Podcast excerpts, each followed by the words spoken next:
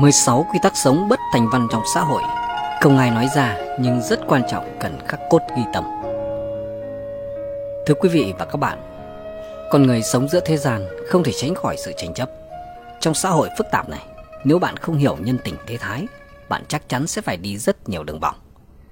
Tại video chia sẻ lần này, xin được gửi tới quý vị và các bạn mười sáu quy tắc bất thành văn nằm lòng trong thế giới người lớn. Cho dù đó là công việc, mối quan hệ hay cuộc sống, bạn sẽ thọ ích được rất nhiều điều nếu bạn hiểu những quy tắc bất thành văn sau đây.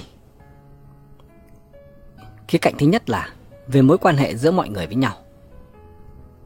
Một, lòng tốt của bạn đối với người khác như viên kẹo, ăn vào sẽ biến mất. Tính xấu của bạn đối với người khác như vết sẹo, rời xa thì lưu lại mãi mãi. Đây là bản chất của con người. Sống ở đời, ai chẳng ôm tấm lòng chân thành, mong có được tình cảm chân thật để đổi lấy. Mãi cho đến khi mình đầy vết bầm tím, chúng ta mới nhận ra rằng trong mối quan hệ giữa người lớn với nhau, không phải tất cả các trái tim và tâm hồn đều có thể đổi lấy sự biết ơn vô tận. Nếu bạn cho đi vô điều kiện, bạn sẽ chỉ bị tổn thương bởi chính mình. Tục ngữ có câu, chả không quá đậm, cơm không quá no. Bước chân ra lăn lộn ngoài xã hội, khi xử thế hãy nhớ rằng lòng tốt cần có giới hạn và nguyên tắc, ấy mới là bậc khôn ngoan. Hai là, trên đời này ít người thật tâm muốn bạn có một cuộc sống tốt đẹp. Phần lớn người ta sẽ chỉ lén lút đọc chuyện cười của bạn mà thôi. Khi bạn tầm thường như những người xung quanh, mọi người vẫn có thể là bạn. Nhưng khi bạn đạt được thành tựu vinh quang nào đó, bạn sẽ có ít bạn bè xung quanh mình hơn. Bởi vì do tâm lý đố kỵ mà thành công của bạn sẽ vô hình gây ra những nỗi đau cho nhiều người. Bạn càng thành tựu vẻ vang bao nhiêu, họ càng bực bội ghen tị với bạn bấy nhiêu. Tôi nghĩ bạn nghèo, nhưng tôi lại sợ bạn giàu. Ghét những gì bạn có, cười khi bạn không có. Điều đó đúng với rất nhiều các mối quan hệ. Ba là, khi bạn trưởng thành, bạn nhận ra rằng đôi khi bạn nói ra sự thật, bạn phải xin lỗi người khác vì bạn đã phơi bày chúng ra. Vậy muốn cuộc đời suôn sẻ thì hãy luôn giữ mồm, giữ miệng. Khi còn ngồi trên ghế nhà trường, chúng ta thường được thầy cô dạy rằng phải là con ngoan trò giỏi.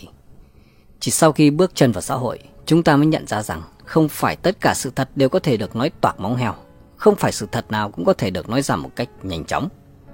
Đôi khi, một câu nói bạn thốt ra sẽ vô tình làm tổn thương lòng tự trọng của người khác. Và cũng đôi khi, những nhận xét thiếu suy nghĩ của bạn sẽ khiến bầu không khí hài hòa trở nên gượng gạo, khó chịu. Thẳng thôi, đừng thẳng quá. Nói thật tuy thẳng thắn nhưng có thể làm tổn thương người. Im lặng, ra vẻ thiếu hiểu biết, hèn nhát, nhưng có thể giữ được lễ nghĩa thể diện cho nhau. Mặc dù thuốc đắng dã tật, sự thật mất lòng, nhưng trong thế giới người lớn, có những lời thà nuốt vào bụng còn hơn phơi bày lên bàn ăn. Đây không phải là đạo đức giả, mà là một loại trí tuệ cảm xúc. Bốn là, đừng bao giờ cố gắng thay đổi bất kỳ ai, kể cả khi người đó là những người như cha mẹ, bạn đời hay những người thân thiết nhất. Cuối cùng, bạn sẽ nhận thấy rằng dù bạn có dành cả đời cũng không thể thay đổi được ai. Nhiều khi, nguyên nhân khiến người ta đau khổ là vì họ đặt kỳ vọng quá cao vào những người xung quanh. Làm con thì mong cha mẹ giàu sang, sáng suốt, mạnh khỏe. Làm chồng thì mong vợ thấu hiểu, biết điều. Vì vậy, chúng ta đã ra sức cố gắng biến nhau thành hình mẫu lý tưởng theo ý mình. Nhưng cuối cùng nó sẽ chỉ dẫn đến một trò hề. Bạn phải hiểu rằng, mọi người đều là một cá thể độc lập với những thói quen và tính cách riêng khó thay đổi. Thay vì chỉ tay vào cuộc sống của người khác, tốt hơn hết bạn nên tìm cách thay đổi chính mình trước. Điều này có khi lại làm người khác khi nhìn vào bạn mà họ lại tự thay đổi. Khía cạnh thứ hai là về công việc. Một là, đừng nghĩ đến việc từ chức thôi việc ngay khi công việc của bạn không suôn sẻ. Thế giới sẽ tiếp tục mà không có bạn, nhưng cuộc sống của bạn sẽ trở thành một vấn đề nếu không có công việc của bạn. Ai cũng có lúc chán nản với công việc, có thể đó là một khách hàng khó tính, có thể là một vị sếp hay lãnh đạo khắt khe, hoặc cũng có thể là một đồng nghiệp khó ưa. Luôn có một vài người khiến ta mệt mỏi, luôn có một khoảnh khắc khiến ta phát cáu nổi giận. Như có câu, tám mươi phần trăm nỗi đau trong đời đến từ việc đi làm, nhưng không có việc làm, một trăm phần trăm nỗi đau đến từ việc không có tiền. Những người bình thường như bạn và tôi, có thể chúng ta không cần nhau, nhưng chắc chắn chúng ta đều cần một công việc để mưu sinh. So với việc suốt ngày phàn nàn về người khác và luôn nói về sự từ chức thôi việc, có thể làm tốt công việc một cách thực tế, đó là sự trưởng thành mà một người nên có. Hai là, ở chỗ làm chỉ có công đức, không có vất vả. Nơi làm việc không tin vào nước mắt, mà chỉ tin vào giá trị. Ngay cả khi bạn làm việc chăm chỉ cho công ty, bạn làm thêm giờ đến mười hai giờ mỗi ngày và mắt bạn đỏ hoe. Nhưng nếu không đạt được kết quả thì mọi thứ chẳng là gì cả. Bởi vì những người khác chỉ quan tâm đến khả năng của bạn và kết quả mà bạn đã tạo ra. Nếu bạn không thể tạo ra giá trị gì, có lẽ bạn thật may mắn khi ông chủ không sa thải bạn. Ba là đừng nuông chiều những cảm xúc hay thay đổi, hơi tí là dỗi hờn tự ái, nếu bạn không có khả năng dọn dẹp mớ hỗn độn. Kiểu người cấm kỵ nhất ở nơi làm việc đó chính là một người có ít năng lực nhưng lại rất hay nóng này. Một vài lời phê bình của lãnh đạo sẽ ngay lập tức phá vỡ sự phòng thủ. Đồng nghiệp tốt bụng nhắc nhở thì tâm trạng sẽ mất kiểm soát, nổi đoá ngay lập tức. Nhưng cuối cùng vẫn không có cách nào dọn sạch lông gà vương vãi khắp nơi, chỉ có thể trơ trẽn mặc cho người xung quanh chê cười. Có người từng nói, mọi người đều có những cảm xúc tiêu cực, và không thể mang lại những cảm xúc tiêu cực cho người khác là sự tu luyện bản thân thực sự. Trở thành một người trưởng thành ổn định về mặt cảm xúc là điểm cộng lớn nhất của bạn. Bốn là mỗi công ty đều có những điều khiến bạn không hài lòng. Đừng mù quáng nghĩ rằng công ty khác tốt hơn và công ty của bạn là rác rưởi. Con người ta luôn thích đứng trong khung cảnh của mình mà ngước nhìn người khác. Bạn có lương cao nhưng lại ghen tị với sự thoải mái của người khác. Bạn làm việc tự do nhưng lại ghen tị với cách đối xử của người khác. Chúng ta luôn cảm thấy rằng công ty của mình có rất nhiều điều tồi tệ không hài lòng và công việc của người khác đang diễn ra suôn sẻ. Nhưng cũng như người xưa có câu, chỉ thấy người khác ăn thịt mà không thấy họ khó nuôi heo. Vinh quang của người khác có thể chỉ ở bề ngoài, và bạn có thể không chịu nổi những nỗ lực, áp lực của họ đã trải qua.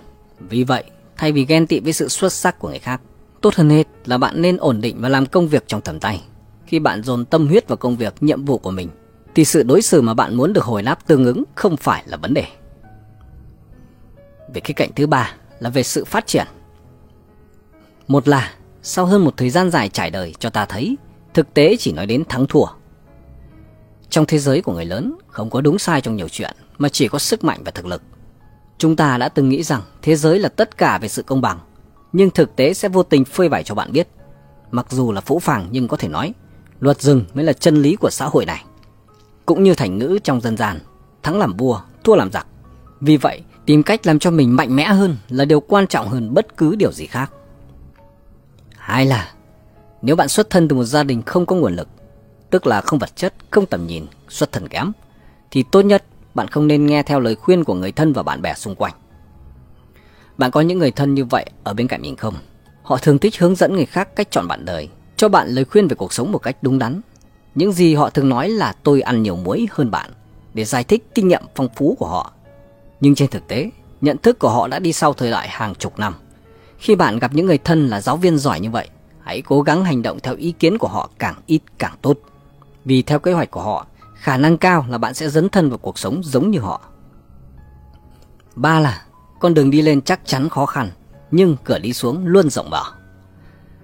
Ở thời đại này, người bình thường thật sự không dễ dàng làm cái điều người ta gọi là nghịch thiên cải mệnh. Nhưng bạn phải hiểu rằng, xã hội là một bể nước không đáy, và mỗi người phải cố gắng hết sức để không bị nhấn chìm trong dòng nước đó. Siêng năng và cầu tiến chưa chắc đã làm bạn giàu có, nhưng lười biếng nhất định chắc chắn sẽ đưa bạn trở lại nghèo khó trong một sớm một chiều. Nếu bạn không nỗ lực, cuộc đời sẽ cho bạn ăn những phát tát bất cứ lúc nào, khiến bạn tuyệt vọng đến cùng cực. Bốn là tập thể dục, ăn uống đúng giờ và không ngừng đọc sách khi bạn cảm thấy lạc lõng ở bất kỳ giai đoạn nào của cuộc đời, thì việc làm những điều này luôn là điều đúng đắn. Hồng trần cuồn cuộn, sóng sau sổ sóng trước, và những người bình thường bị nhấn chìm trong đó như những con kiến. Trong quá trình này, ai cũng có lúc bỡ ngỡ, có lúc hoang mang, bất an. Khi bạn không thể nhìn thấy phương hướng ở đâu, bạn cũng có thể ổn định và sống tốt cuộc sống trước mắt của mình. Đi ngủ sớm nếu bạn không có gì để làm, đọc nhiều hơn khi bạn có thời gian và tập thể dục nhiều hơn khi bạn rảnh. Kiên trì thực hiện những điều này, cho dù đang chưa có mục tiêu hoặc đường đến thành công còn xa, nhưng chí ít bạn cũng có thể sở hữu cho mình một thân hình khỏe mạnh, cường tráng, bụng chứa đầy kinh sử. Và những điều tích lũy này, những việc làm này đủ để khiến bạn vượt qua tám mươi phần trăm những người cùng trang lứa với mình.